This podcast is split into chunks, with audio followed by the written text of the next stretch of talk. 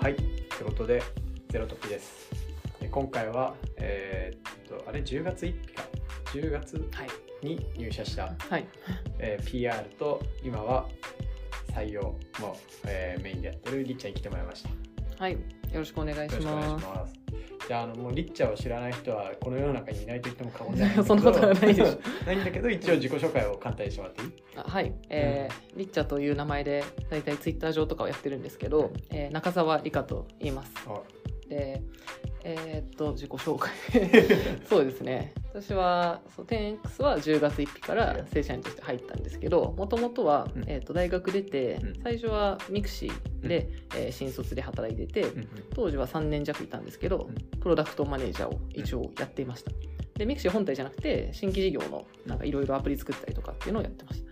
で、その後、ちょっと半年ぐらい海外行きたいなと思って行って、で、そこでたまたま縁があったイエルプっていうあのアメリカの食べログみたいなサービスの、えー日本の立ち上げのメンバーをやっていて、当時はコミュニティマネージャーっていうのをやってて、でそこ1年半やって、で、その後メルカリ入って、うん。メルカリは広報1人目として入って、うん。えー4年間ぐらいやってました。うん。で、今年の3月末に退職して、うん。で半年いろいろな会社の業務委託でや広報やったりとかうん。していて、で 10X もその時5月ぐらいからですかねうん。働き始めて。で結局10月にフルタイムで入ったっていう感じです。はい、はい。ちょっともうメルカリ時代のさ PR としての武勇伝にはもう事欠かないから。いやいやそんなことない。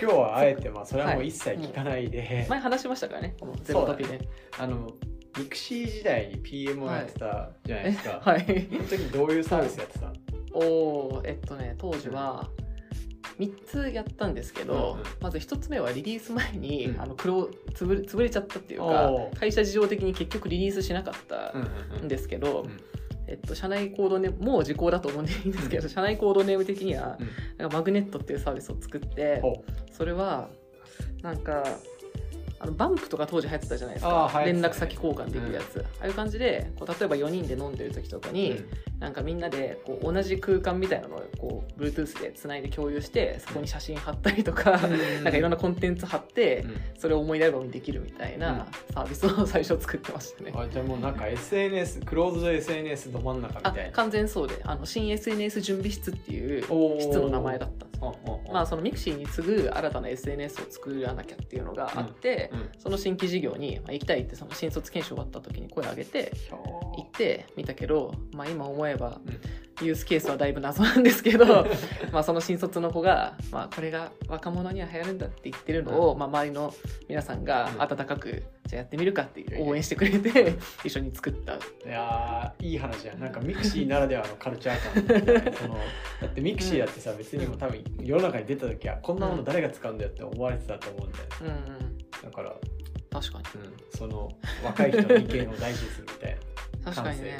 さ新卒1年目だったんで、あ今思えばすごい勉強になったことはいっぱいあったんですけど、うん。やっぱ SNS って難しいですね。いやむずいよ。ね 僕絶対できないと思う。自分では、うん。うん。まあ似たようなサービスも今はないんじゃないからな。えはそれうん。何年ぐらい、それ2011年です。じゃあ LINE が？出たあ LINE が出た年年だよね。ですね。おお、そうですね、震災があった年ですからね、うその後ぐらいに作ってたかな、ん、なるほど。うん。であと、まあ、それが1個目で、うんうん。あと2つは、うん。えっとその次はファッションの定期購入サービスをやっててはい。それはあの一応世の中に出てるんですけど、うん。プティジュテっていううん。名前の、うん。えーそれも割と自分が欲しかったやつなんですけど、うんえー20代女性に向けて、うんこう大学生とかから社会人になるとオフィスカジュアルみたいな、あんま分かんなくないんですよ服が。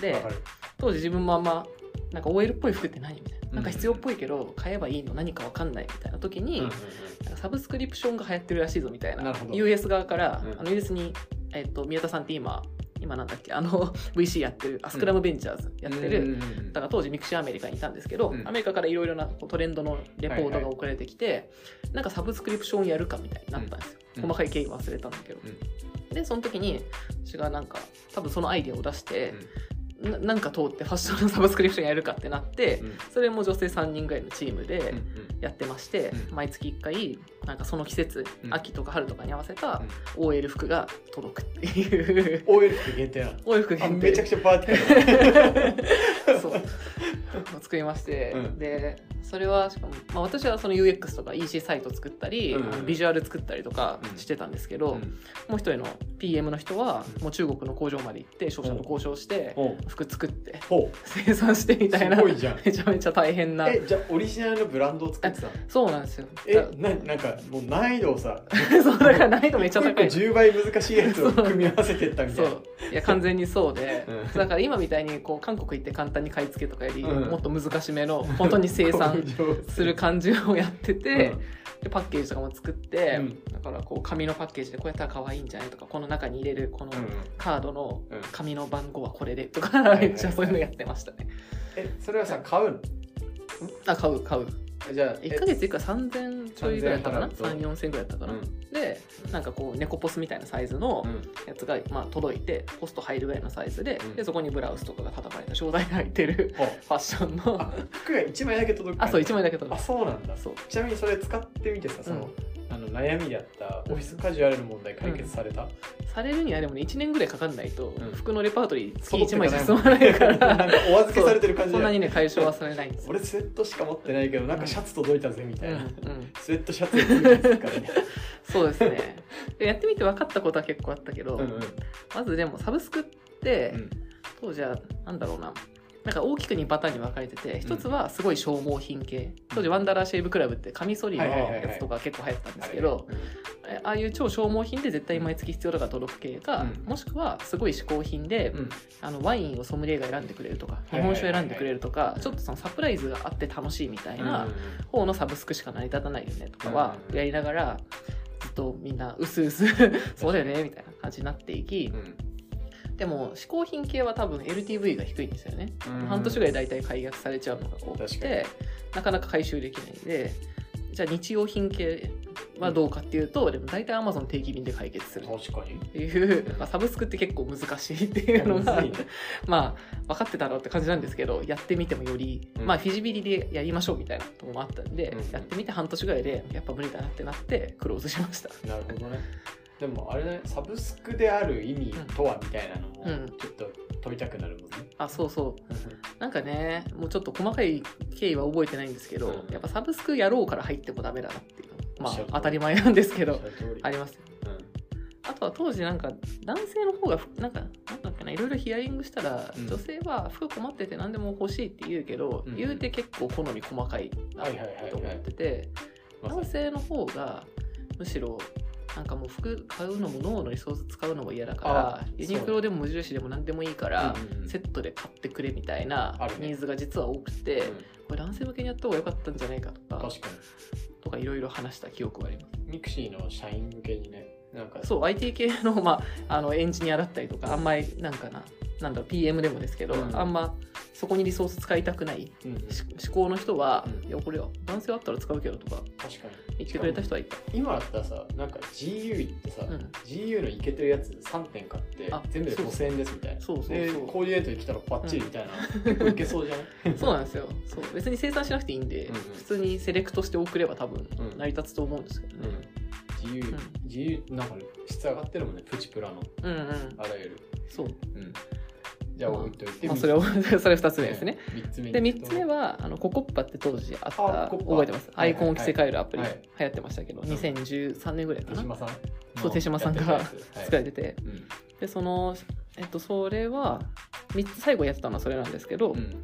当時はなんか会社のフェーズもちょっと変わってて、うん。最初はその新 SNS 作ろうとか新規事業やってたんですけど、その後もうだいぶ mixi がまあ傾いてきたで赤字会社も赤字ですごい大変だった時に、うん。なんかアプリ100本作ろうみたいな運動がありまして、うん。多分 IR とかにも書いてあったと思うんですけど、うん、50それ100個僕も記憶あるぐらいだから相当ね覚えてます覚えてる、じゃあ外向けにも多分結構言ってた、あの刑事も変わってだったかな、うんっていう時だったんででいろいろあってでも作ろうってなってで私はその時それも経緯は忘れたんですけど、うん。なんかココッパみたいな、あのアプリを作ることになって、うんうん。で Android のエンジニア2人とデザイナーさんと作りましたね。うん。最後ポップホームっていう。うん。それもリリースはして一応ネット上に軌跡は残っている、なるほど。アイコンとかは残っている。なるほどね。で、うん。ウティプティジュテはもう残っている。あ一応あのクローズしたっていうニュースとかは残ってますよ。なるほど。うん。フォームもクローズしたっていうニュースは残ってると思う。なるほど、それもねビジュアルとかはすごい作ったんで懐かしいんですけど、うんまあまあ残ってまして、うん。まあ出したうん。でまあクローズどどれも半年ぐらいでクローズしたのかな。でどれもでもエンジニアさんもすごい優秀だったし、うん。みんな一緒に作ってるメンバーすごい優秀だったわけですよ、うん。だから当時、まあ、足りなかったところいっぱいあるんですけど、うん。私このまま mixi に残って、うん。もう一個サービス作ったとして、うん。絶対当たるサービス作れないなっていうすごい思ってて、多分戦略の練り方とかもそうだし、うん。あと事業計画とかもそうだし、うん。うんあとやっぱマーケ施策とか PR とか使ってもらうための施策みたいなのもあんまり分かんなかったし、うん。なんか足りないことはすごくいっぱいあったなっていう反省はあります。ねあれそうです。ねでも100本そのアプリ100本があった中で、うん。まあ結果的にモンストがすごい当たったんでモンストその一本なの？なんかねカウントするかしないか微妙なところなんですけど、うん。まあ多分カウントされてると思う。へえそれすごいねでも。うん、でも社内のこういろんな部署がやってたんで、うなんかモンストは結構社内のなんだろうなあの会議室ずっとこもってて何してんだろうねみたいな。多分半年ぐらいみんな知らないでうん。何かを作ってたら、んうんうん。ある日突然モンストができて、うん。私が辞めるぐらいの時は社内で流行ってたんですよ。うん。まだマーケしてないんだけど、うんうん。えめっちゃ面白い。うんうんうん。これ当たるかもってなって、うん。そしたら爆当たりしたすげえ。だっていまだにね。いまだにね。何年？7年？8年、うん。うん。すごいねでも当たろう当たらせようと思って当たらせたかっていうとなんかまあそれやっぱその後いろいろ作ってもね再現性のある人ってあんまないんで確かに。まあわからないなっていう。まあ見てねぐらいか次は。そうですね。見てねとか野花とかちょこちょこあるんですけど。うん確かに。でもね年数億とかの稼ぎじゃその霞んじゃうんですよね、まあそうだ大ヒット作があると。社内で。確かに確かに。うん。まあでもそれが PM 時代ですね。うんなるほどね。はいはい。えそっからじゃあ3本やってはい。わちょっとあ当たんなかったわってやって 無理だ、うん、い職種を変えようと思ったの？やその時はそんな深いことは考えてなくて、うん。えっとまあ海外で働いてみたいってなんか思ってたんです元から。うんうんうん。海外住んでみたいとか結構興味あったけど大学生の時留学とか行かなかったから、なんか若いうちに行かなきゃみたいなうん。ずっと思ってて、うんでミキシーでまあ3年目ぐらいで、うん。このまま同じことやってもなかなか自分のスキルも上がらないし何もうん大成功はできないだろうなみたいな思ってたのと、同時になんか25ぐらいだったから、うん。なんか今なら2年ぐらい海外行って帰ってきても、うん。まあどこかに就職できるだろうと思って、うんうん。じゃあ今と思ってうん。辞めて、とりあえず何も決めずに、うん。まずはフィリピンに語学留学に行き、うんセブ島でうん。その海外就活向けの英語勉強みたいなのをやってたんですよ、うん2ヶ月ぐらい。うんでその後その後にゴーゴールかな。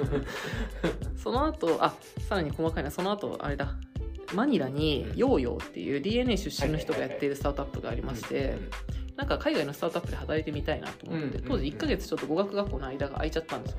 だかららマニラに行って、セブからマニラに行って、あただでいいんで働かせてくれませんかみたいなのを、うん。無理やり人づてで、うん。あの代表の深田さんっていう方紹介してお願いして働かせてもらったんです、23週間かな、でそこはなんだろう当時あのオプティマイズリーを入れて AB テストをできるようにするとか、なんか計測のなんだろうななこうひな形を作るとか、うん。まあ、そういうじびじびしたことをちょっとやらせてもらって、すごい温かくしてもらったんですけど、まあ、そこでちょっと思ったのは、うん。23ヶ月しかいなかったけど、ん。なんか海外で働いたらグローバルな仕事ができるって自分は思ってたんだけど、うん。で見たらフィリピンと日本に詳しくなっただけで別にグローバルには詳しくなってないなって。なるほど。これは私が思ったグローバルな仕事ではないかもしれないと思って。ローカル2個みたいな。そうそうそう。調布と仙台みたいな。そういや本当そうなんですじゃあ私が思ったグローバルってなんだろうって思うと、なんか多人種多宗教とか、はいはい。まあ、自分と違う価値観の人がすごくいっぱいいる、それから学べるみたいな、かなって思ってたんですね、うん。でそしたら逆にこのフィリピンのスタートアップもいいけど、うん。でも東京で Google で働いてる人とかの方が多分グローバルだなって思って、場所の問題ではないか。でも東京で外資系のそういう IT とか入るのってやっぱり海外卒とか、なんか最初のコネとか最初のステップみたいなのがないとなかなか難しいんで、自分英語できるっていうクレジクレジットもそんなないし、うん。どうしようかなとか思いながら、あとエアビーの1人目2人目とか当時いたんで、うん。入りたいんですけどどうしたらいいですかみたいな「いや今募集して今オープンポジションないんですよね」とか言われながらだよなって思いつつあエアビーの JP オフィスあそうそう JP の人に聞いてみたりとか。当時まだ2人しかいなかったんですよ、うんうんうんしつつうんと思いつつとりあえず、まあ、まだ半年ぐらいブラブラしようかなと思って、うん。えっ、とそのフィリピンから終わって東京帰ってきたタイミングで、うん。えっとあのイーストベンチャーズの松山大河さんはいはいが、タイガーさん。えっとサンフランシスコになんかシェアハウスを1個作って、まあ、借りて支援して、うん。そこに起業家とかそういう若者でシリコンバレー行ってみたいみたいな人を安く止めてあげるみたいなのを作ったんです。うん。でそれが内藤君っていう今なんだっけな。エニープレイスあそうエニプレイスエニプレイスをやっている起業家の内藤君と、うん。あと何人かで最初それをやってて、うん。で Facebook でなんかサンフランシスコでシェアハウス住みたい人募集って書いててそれを見て内藤君1回だけ確か話したことあったんですけど、うんうん。行きたいですって言って、それで行くことにして。すげえな。またそこから3ヶ月。あのそう突然うんその家に行って、うん。でも5万とかで済ませてくれたんですよ、すごいね。めっちゃ安いんですよサンフランシスコで。まあ、シェアハウスでだいぶなんかいい環境ではないんだけど、まあ、それ行って、うんはいはい。でまた向こうで内藤君が当時いろんな起業家に会って、うん。なんか話を聞かせてもらって、でうん。日本語のメディアに書くからっていうので、うん。こうネットワーク作り兼メディアっていうのをやってて、はいはいはい。それを一緒に手伝ってうん。記事書いたりしてたんです、へまあそれも全然ただ働きなんだけど、うんうん。まあやることもないしなんかちょっと次を考えるかみたいな。ええそれいわゆるシリオロあそうあシリオロじゃなくてその後なんだっけなテックウォッチっていうメディアを作ってテッたんです。クウォッチか。でそれそのその後にニフティに売却したんですけどあ売却してるんだ。そのメディアは。もうでもやってないかな、うんうんで向こうでしか使えなかったインスタカートとか、ウーバーリフトとか、うん。あとドアダッシュってこの前上場した、うんあれとか、うん。当時その頃ちょうど盛り上がってたから、うん私が向こうで頑張ってアプリ入れてうん使って、家まで DoorDash の人来て、でその写真全部撮って、うん。 DoorDash 使ってみたみたいな記事書いたらはてブでバズったりして、おおみたいな 面白いなと思いつつ、うん。あの過ごしてたら、うん。ちょうどその時に、えー mixi の知り合いの人から、うん。なんか中澤さんって今暇？で、 Yelp で日本で Yelp を立ち上げるらしい、うんでそこでコミュニティマネージャーって人を探してて、うんうん。まあなんか20代ぐらいでうん。一応英語喋れて、なんかコミュ力高そうでみたいな人探してるから、うんうん。中澤さん受けてみたらって連絡をくれて、うんそれで会ってみたんです Yelp の人に。えシリコンバレそうサンフランシスコの本社に、うん。えっと、私はサンフランシスコにいて、 Yelp の本社はサンフランシスコにあって、ーうんうん。でその人は日本なんだけど、うんうん。あその人は mixi の後アメリカ大使館に転職したんですよ。はいはい。でアメリカ大使館ってその外資系の会社が日本に来るときに相談するからどどこが人を探してるとか結構知ってるんですハブになってるらしくなてそれで多分紹介してくれて、でじゃあこのミリアムって人につなぐねってメールをくれて、うん。そしたらその人から「うん。はい」とりあえずコーヒーでもしない？みたいなうん一行のメールが来て「うん。行く行く」って言ってでサンフランシスコのイエルプ本社に遊びに行って、うんうんとりあえずこれが就活だと思ったんで、うんうん。働きたいんだみたいうんな話をすごい言った。うんうん。でそしたら「分かった。とりあえずイエルプを使え」って言われて、うん使ってみて感想を聞かせろって言われて、うんうんなんで1週間後ぐらいに、うん。私イエルプを50件ぐらいレビュー書いて、はいはい。で使ってみて思ったこととか、うん日本で広めんならこうした方がいいみたいなのをバーって感想を書いて、うん。メールで送ったんだ。うんうん。でそしたらあもうよ。なんか分かった分かったじゃあちょっと面接にもするかってなって、うん。もう一回オフィス行って、うん。3人ぐらいいろんな人と会ってうん。面接して、そしたら通って、うん。あのじゃあ OK ってなってじゃあ東京帰って働けってなって、うん。東京帰って働き始めた。帰れっつって。別れっていうかまあ じゃあいつかするみたいな。そう。あで一応日本のカントリーマネージャーいたんでその人の下社員2人目って感じですね、というのが言え入るまでの経緯。です、カントリーマネージャーの人はちなみうん。に JP の、その人はどういう職歴の人だったその人はまた面白いんですけど、うん。えっと、日本生まれだけど大学ずっとアメリカ育ちで、うんうん。えっとどこだっけな？最初フォード入ってほでザ。なんかザなんですけど、まあでもフォードって当時は当時はイケイケだったフォードに入って。でその後、えっとハーバード MBA も行って、うん。でえっとその後何してたのかな？なんかフリーランスっぽくていろいろ何してんだかよくわかんないところがあったんだけど、うん。今イエルプに入ったのは、えっと、イエルプの CEO のジェレミー・ストップルマンっていううん。ペーパルマフィアの人がいるんですけど、うんその人もハーバード MBA でうん。なんか知り合いだったんですよ。うんうんで日本を立ち上げるのに、うん。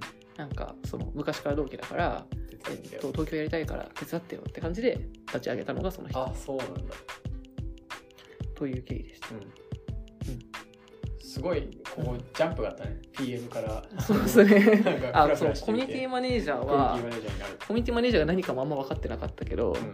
でもイエルプ入ったらすごいトレーニングがちゃんとしてるんですよ。さすがあー大式企業だけあって23週間ぐらいで、うん。もう資料もめっちゃいっぱいあるし、うん。オンボーディングもうん。そのコミュニティチームのマネージャーの人がアメリカから出張に来てくれてうん。1週間ぐらいうんつきっきりでうん。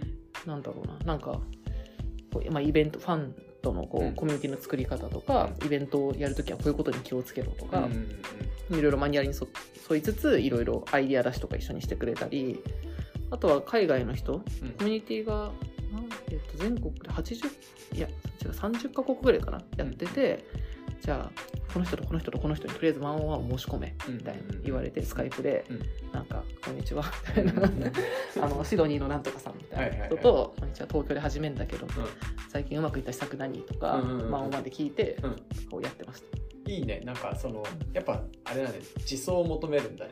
あそうですね。あくまでうん。そのヘルプというかオンボーディングをうん。うん。手助けしてあげて、そうですね。お前あと Skype やっとけみたいうんうんな感じだ、基本的にはそう自分自立できるように、うん。それまでが割とサポートされてる感じで、ん。なんだろう。なんか月1週間のスケジュールを立ててみようと。かああなるほど。すごい優しいねそこ。そうですね、うん。そこは結構ねコミュニティマネージャー自体の離職率とか高かったり、あとフルリモートなんで、うん。まあ、マネジメントそんなできないから、はいはい。それに沿って多分宣伝させたんだろうなっていうオンボーディングプログラムがありました。まあ各各都市でやってるわけだもんね。そうです。さんはね。そうそれを東京もあればえっと面白くて日本だと都市ごとなんで私は東京担当だけど、うん。その後横浜担当大阪担当福岡担当とか、うん都市ごとで採用したんで、各都市でリモートで働くって。うんうんうん。うんなるほど。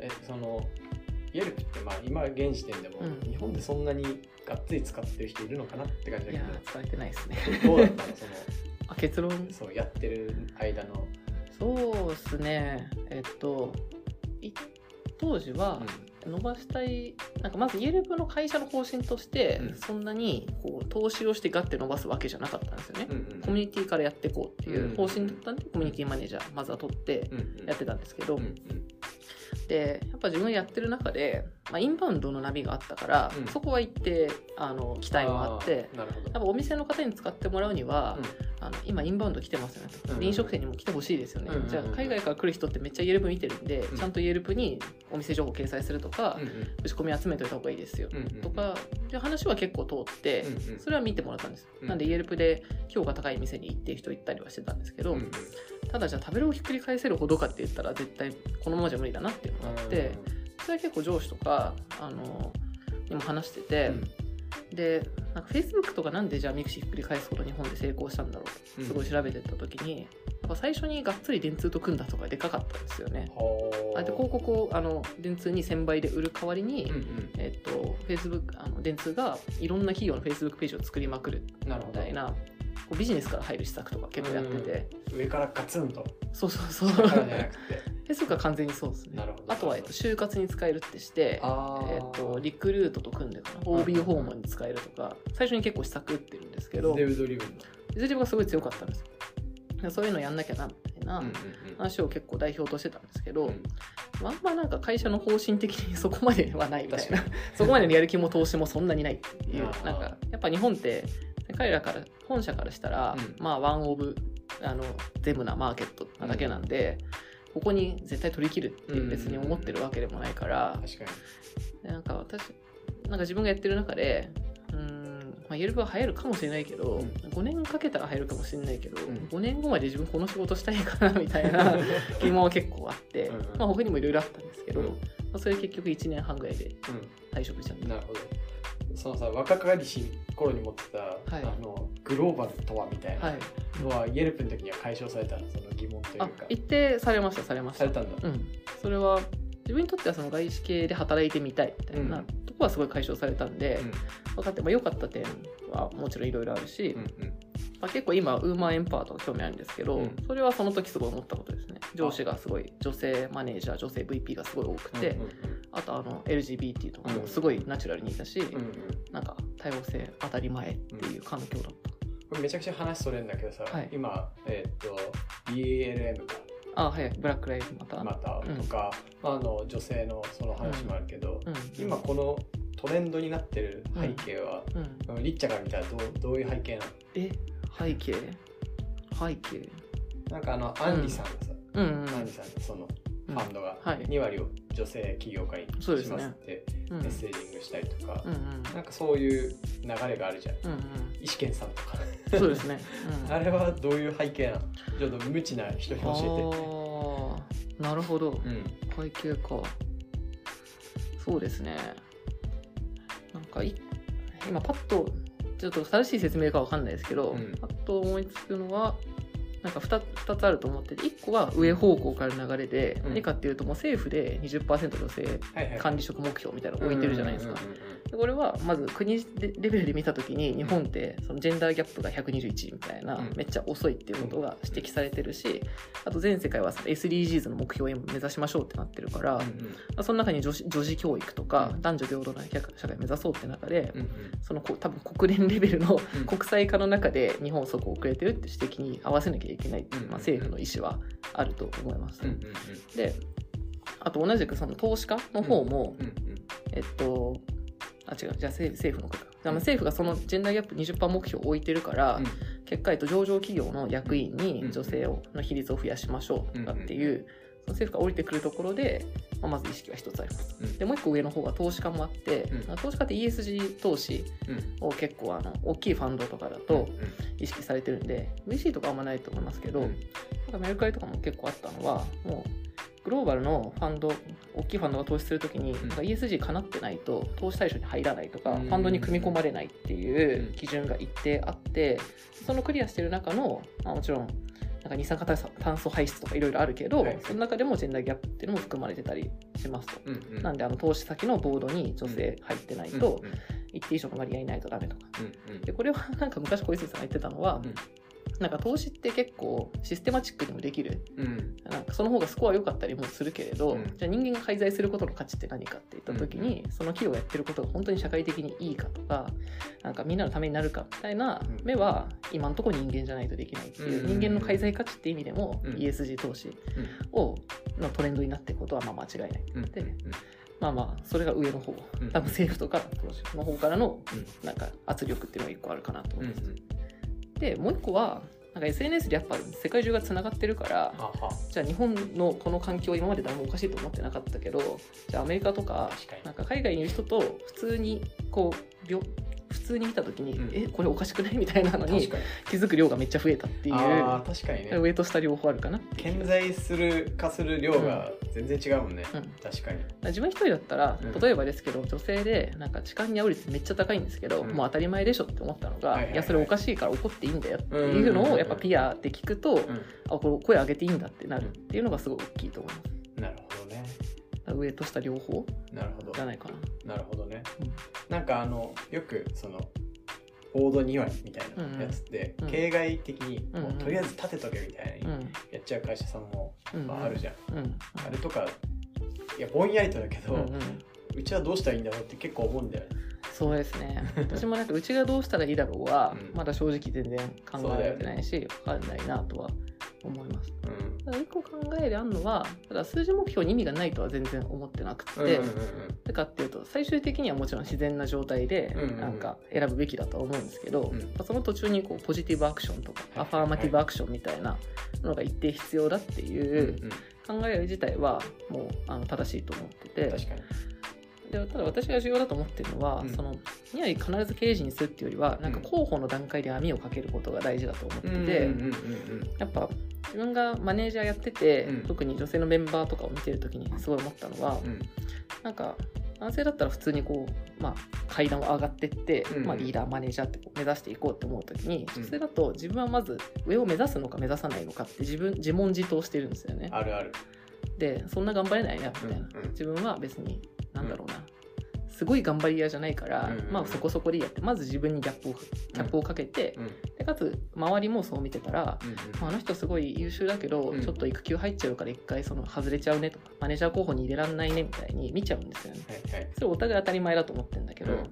本当は全然そうじゃないと思ってて、別にマネージャー候補に入れたらいいし、うん。むしろ早めに入れた方がうん。可能性は大きいんだけど、ん。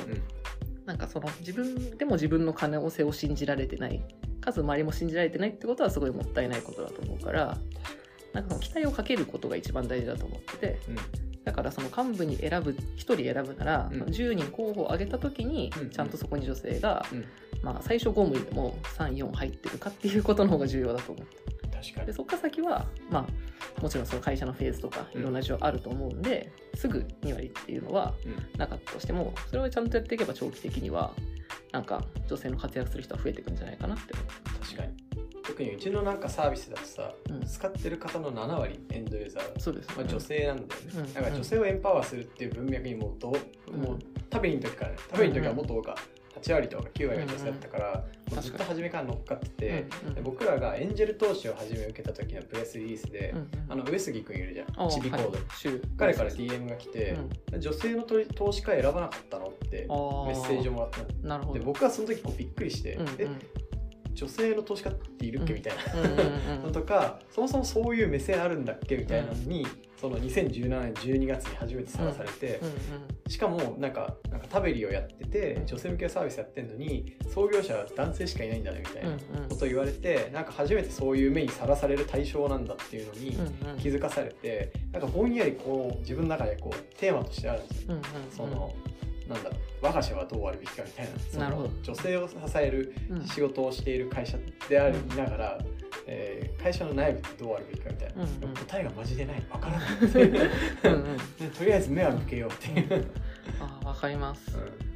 私もじゃあ自分そう自分がこういう発信をしてるけど自社を振り返ってどうなんだとか、うんうんうん。むしろもっと前職の時って若干言いづらかったんですよ。う自社ができてないじゃない,、じゃないですか、まあまあでそれで自分がまあ何を言う言うかみたいな気持ちもあったんだけど、うん。まあ今、まあ、まだアーリーステージだしなっていうのもあるけれど、うんなんかでも一個あるとしたらでもうちの会社確かに男性率すごい高いけどただ育児コミット率とか家事コミット率めっちゃ高いっていうのは逆に入ってみてうん。また前前の会長よりもさらになんかみんなの家庭コミット率超高いなっていうすごいしみじみしますね。に確かに。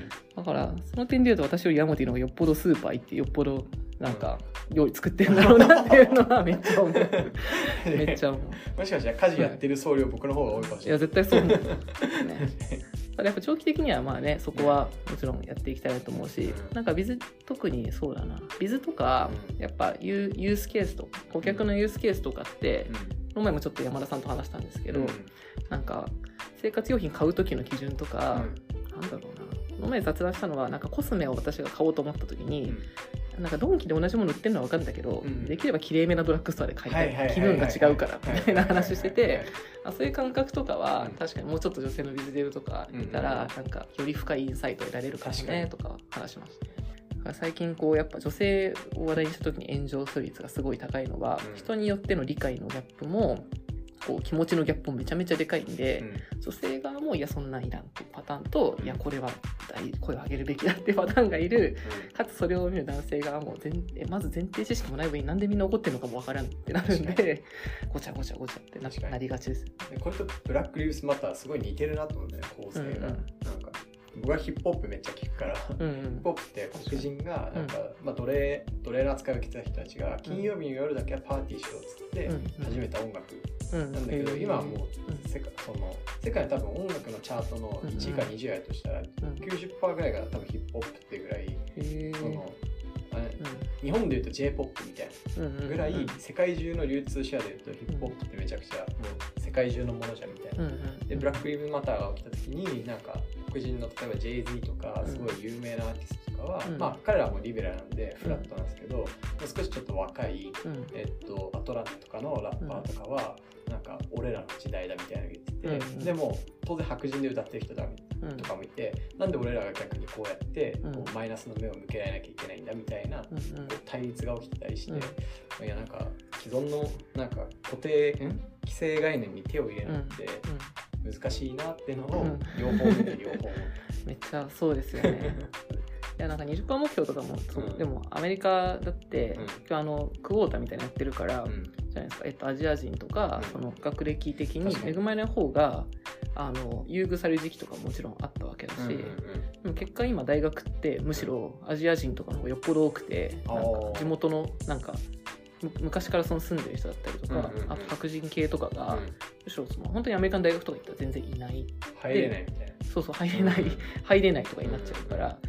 えまあでもその問題ゼロではないんですよね当然。でも今まで生きやすかった人が生きづらくなるのは当たり前で生きづらくなった人が若干生きやすくなって、うん。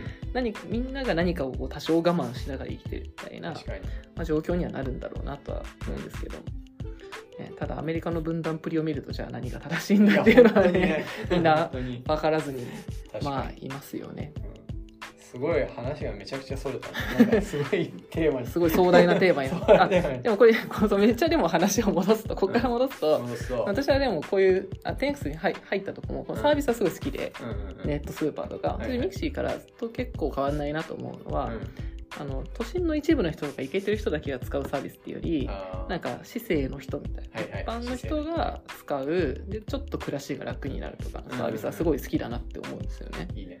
で、まあ、メルカリももちろんその面はすごく大きいし、インフラになっちゃいましたねメルカリはメルカリもでもすごい面白かったのはなんか育休中の女性とかやっぱ使い始めることはすごい多いんですよね。ライフスタイルがガラッて変わるんで、うんうんうん。そこで例えばヒールの靴とかもうしばらく履かないなってなってうんうん売って、代わりに子供物を買うとかすごい使う人が多いし、うん。育休中ってやっぱ社会とのつながりがすごいなくなっちゃってこう自信を失う人もすごく多いんですけどそこでなんか物を売るってことが意外と社会からの承認だったり、確かに。つながりになって、どなんかメルカリのおかげで本当に私の人生変わりましたっていう声とかすごいいっぱいいただくんでそれがすごい嬉しくて、うん。うんなんかなんですかねある意味スモールビジネスをまあできてることでもあるし、うん。なんか自分でお金を稼げるってことのこう自己承認ってすごいでかいんですよでね。かいね確かに。でまあネットスーパーもそれ自体が結構創造的な行為だしうん。その商売。売れるようにするっていううんうん。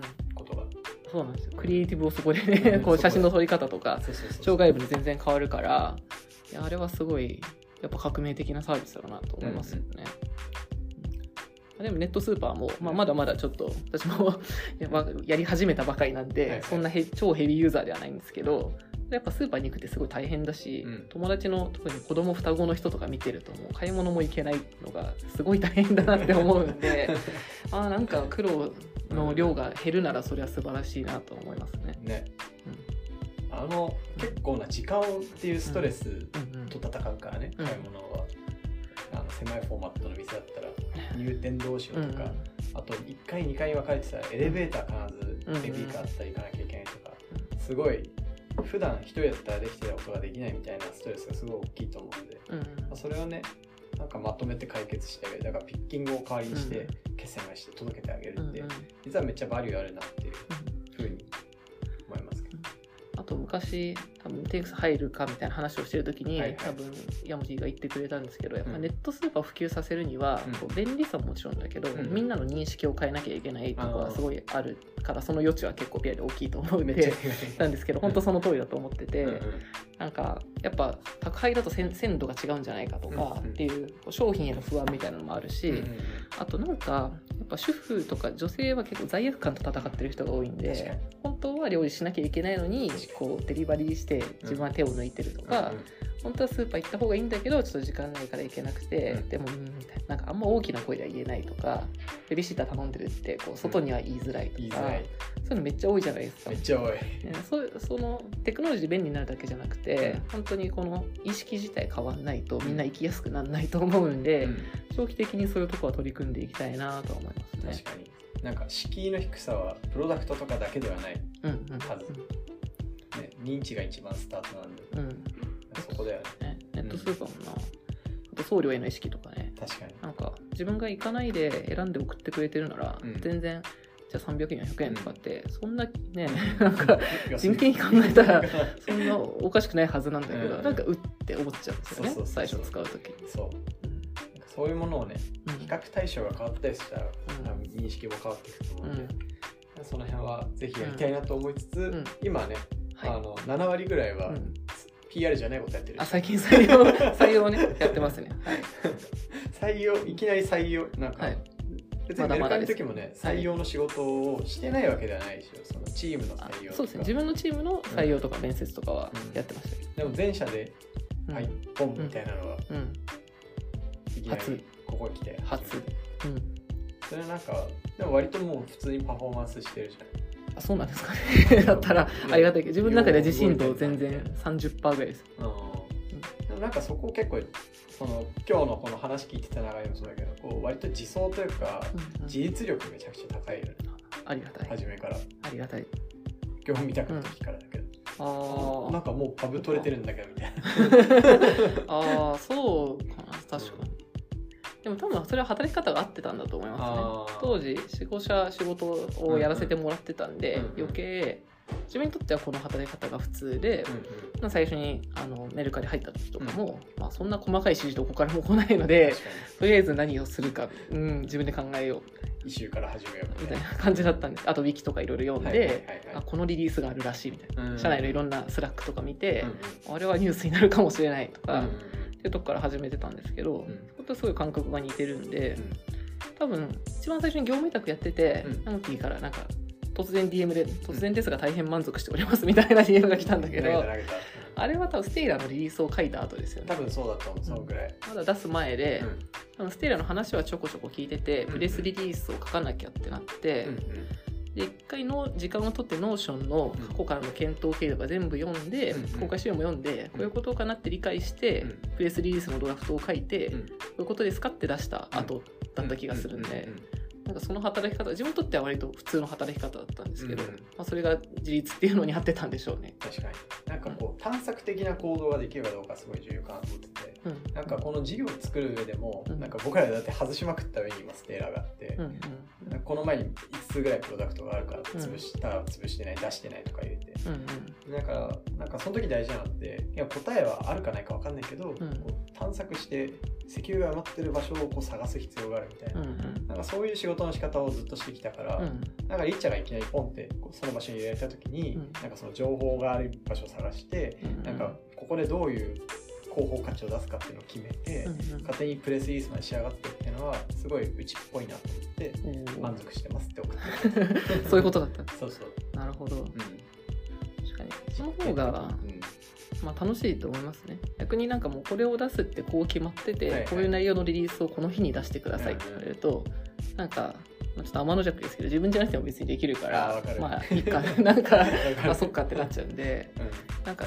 あるある程度こう自由にやらせてくれる方が、うんうん。なんか価値が出しやすいというか自分も楽しいし、でなんかこうこれどうですかって言った時に結構みんなが喜んで PR ってみみんなに見えやすいから、うん。喜んでもらいやすいじゃないですか、うんうんうん。あ乗ってよかったね、うんうん。まあ、そうすると自分は楽しいんで、うん、それは合ってますね、社内もそうだしうん。パートナーもそうだし、まあ投資家とか、うんうん。このこの会社を見てくれてる人全員にうん。ハッピーを届けられる、そうですね、うん、私があ PM と PR の違いで私が結構思ってるのは、うんうん。PR ってかなり反応をくる速度が一番速い確かに、だから分かりやすいんですよ。うんうんうん、で PM はやっぱ作ってからうん。世に出て本当にその反応見るまでって結構かかるじゃない。ですか、でそうそれもなんか PR やり始めて、うん。早い。フィードバックサイクルが早い。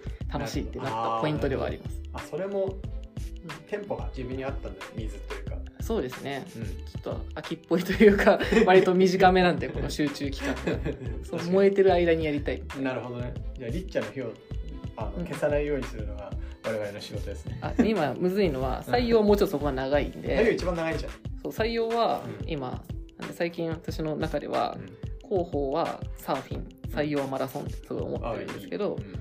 広報はこう波をこう見つけたらパッてうまく乗るとうん。例えば最初 SN なんかそうウェブニュースとかうん。にちょっと一個なった時にやっぱそれを見てこう新聞の人が見てくれて、うん。今度はテレビの人がその新聞を見てみたいな連鎖が起きやすいんで確かあそういう波があるぞってなったらうちょっと乗るとうわっていきやすいんで,、に、うんうんうんでまあ、その手の抜きどころみたいなのも、うん。まああるんですけど、うん。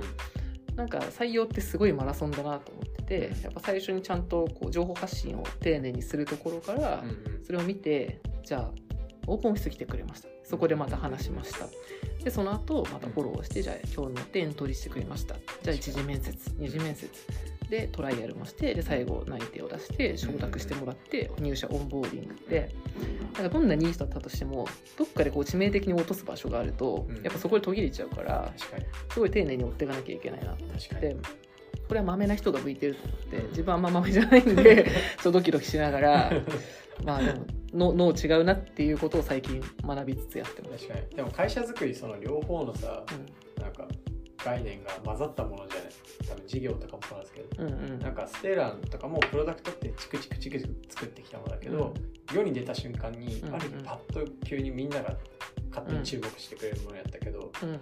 僕らからしたらやってることはそんな変わんない。マラソンずっとやってる、けどなんか出し方とうんうん。かタイミングとかうん。によってはその波に乗らなきゃそのうん。飛躍ができないタイミングもあるから、なんかねその両方持ってるっていうのはこう会社作ってることそのものだなみたいな、ああ確かに。うん。自分も結構意識する。そのうんうん。シュッていくぞみたいな。基本的に常にマラソン人間だから、うんうん。確かにこう引いて考えるのって別に普段の仕事中っていうよりなんかお風呂入ってる時とか旅行行ってる時とか引いて考えるとなんかもうちょっとあれはもうちょっと手抜いていいからあそこにもうちょっと力かけた方がいいなとか対局で見るみたいなのってすごい重要ですよね。確かに。いや仕事できるね。そうかな。そんなにいやでも日々できないことだらけです。いやいやいやうん。それは僕も同じですわ、まあでも楽しく やらせてもらってるんでそれはすごいカルチャー上がってるんだと思じゃあ楽しく めちゃめちゃ話。最近楽しいって何回も言う。ポッドキャスト撮ってたから。ねスタンド FM でねスタンド FM 自分で一人で話すと余計なんか話すことなんだっけな。とりあえず最近の気持ちを言ったら楽しいなって思った。一人で話すとポキャ品にならない。なりますなります。めっちゃなり考ます。える時間出なくなくて、そう。わかる。いやーなんか初めに用意した味と全く違う方向に行ったけど。勘無視した上に結構長くなってしまったそう。いやよかった。よかったかな。はい。はい、大丈夫かな。うん。はい。じゃあそんなとこですかね。全然テンクス入った理由とかあんま話してないけど。最後じゃあテニスなんで入ってきたの？そうですね。それだけ。はい、そうですね。う。ん。あでも純粋にそう4、5社はやっぱフリーランスで仕事させてもらってて、テニスが一番合ってるって思ったし、うん。自分の働き方的にも楽しかったし、うん。かつその数ヶ月の間の成長がすごい著しかったから、私がはいやった5月ぐらいの時はまだスティーラーが世に出てない時かつはあいあの洋華堂さんワンプロダクトだったのが、えっと、スティーラー出した後、どんどんリードの連絡もありがたいことに増え、なんか78月になったらもうめっちゃやること変わってるとか。ああそういう感覚あるんだ。なんか最初ってもうちょっとしばらく洋華堂一本で行こうみたいな感じじゃなかったでしたっけ？あーそうあーそう。だったかも。なんか7月ぐらいにうん。なんかフォーカスを変えますみたいなドキュメントを出した気がする。あそれかな、うん。それかも。なんか思ったよりもリードの連絡がすごいいっぱい来るから、ちょっとそのパートナーを N 数に増やしていくとか、そのプロダクトの種類増やしていくとかを、うんうんうん。なんか当初の計画よりもうちょっと前倒しではいそうできましょう、うん。うんあと採用も頑張りましょううんうんうん。っていう話があって、踏むぞそうなんかすやっぱ中で見てたとこからうん。すごいなみたいな。数ヶ月でこんな成長とやっぱ連絡の量とかもすごい来てたし、注目度もまあ PR もうまくいったっていうのもあって、最初のリリースでバーって上がってたから、なんかこれを逃すとすごいもったいないなというかもっと中で見たいな気持ちもありましたね。うん。でもそれを仕掛けたのは自分みたいな。なんだなんか自分でやったから余計自分の子供みたいな感じもありますけどね。なんかえなんかもうちょっとこう見届けたいみたいな。よかった。うんあとなんか今までど多分行ってないやつで言うとうん。1個は全然別方向なんですけど、はい。私一回あのヤモティになんかポッドキャストではないんかここのなんか一回発言一回昔の回でうん。ちょっとよあんま良くなさそうな発言をしたやつがあってはい。一回それをなんか DM ではい。なんかあの聞いたんですけどちょんっとここのこの発言はこいつもやと思うけどうん。まあこう捉えるかもしれないからちょっと気をつけた方がいいんじゃないですかみたいなことを一回送ったんですよね。だいぶ昔ですけどうん。全然行板の頃。でそれは自分の中では結構まあ勇気が必要というかいや行った方がいいと思うけどでもなみたいなちょっとどう出るかなとか思いながら、うん。まあでもどう逆にしたいんじゃないしまあいいかみたいな気持ちで確か深夜ぐらいに DM をバッて送ったら、うん。なんか一瞬で返事返ってきて、あごめん全然考えてなかった。確かにそうだねすぐ消すわ。でなんかめっちゃ一瞬で消して 直してなんか直して出してくれた上に、うんうん。あの会社のジェネラルとかで、うん。なんか今日出したポッドキャストですけど、うん。まあ、こうこういう声があって、うん別に私とは確か言わなかったと思いますけど、こういう意見をいただいて、まあ確かにこういう見え方良くないと思ったので、うんちょっと修正して出すことにしました、うんでこういう指摘をもらえるのはすごいありがたいんで、んみたいな。なんかありがたいなんか自分はこういうこと気づかないから言ってくれるのはすごいありがたいし、どんどん言ってほしいみたいなこと言ってくれたんでめっちゃいい人だと思って まあめっちゃ人間ができてると思って いやなんか外から見た時もうちょっとこうゴリゴリでなんか頑張ってるそう強そうかなと思ってたんで。え耳を持たないみたいな感じに見えるのかな？あでもなんか持論が割とあるじゃないですか。あるね。そう。強いからなんか聞くどうだろう？聞く姿勢もあるけどなんかどう出るかは分かんないとこもあったんですよ、でもそこはすごいめっちゃ早かったし、うん。本当にい本当に行ってほしいみたいなうんうん感じだったからなんかそれはすごいありがたいなと思ってなんか候補やってた時にうん。こう外から見たらこうですよとかこうしてほしいって時にいや俺は違うみたいなうん。感じだとちょっとディスカッションもできないのは良くないなと思ってたんでそれはすごい印象的で、うん。ここを素直に聞いてくれるんだったら、うん。まあ、今後なんかいろいろなんかあったとしても、うん。多分そこはちゃんとディスカッションして、うん。なんかいける気がしたんで、うんうん。大丈夫っていうすごい後押しになりましたね。よかった。いい話で。これはねいい話。いい話だよね。はい、はいはい。素直にというのが、はい、入社した理由でした。そういうポッドキャストだったはず。うん。そういうポッドキャストです。はい。だいぶ話はそれましたが。そうですね。僕は聞く耳を持ってるよっていう。意外とね。意外とね。そう。はい。はい。じゃあ今回はそのところではい。りっちゃんに来てもらいました。めちゃくちゃ長くなったけど。めっちゃ長い。はい。はい。ぜひりっちゃんファンの方聞いてください。はい。ありがとうございました。はい。ありがとうございました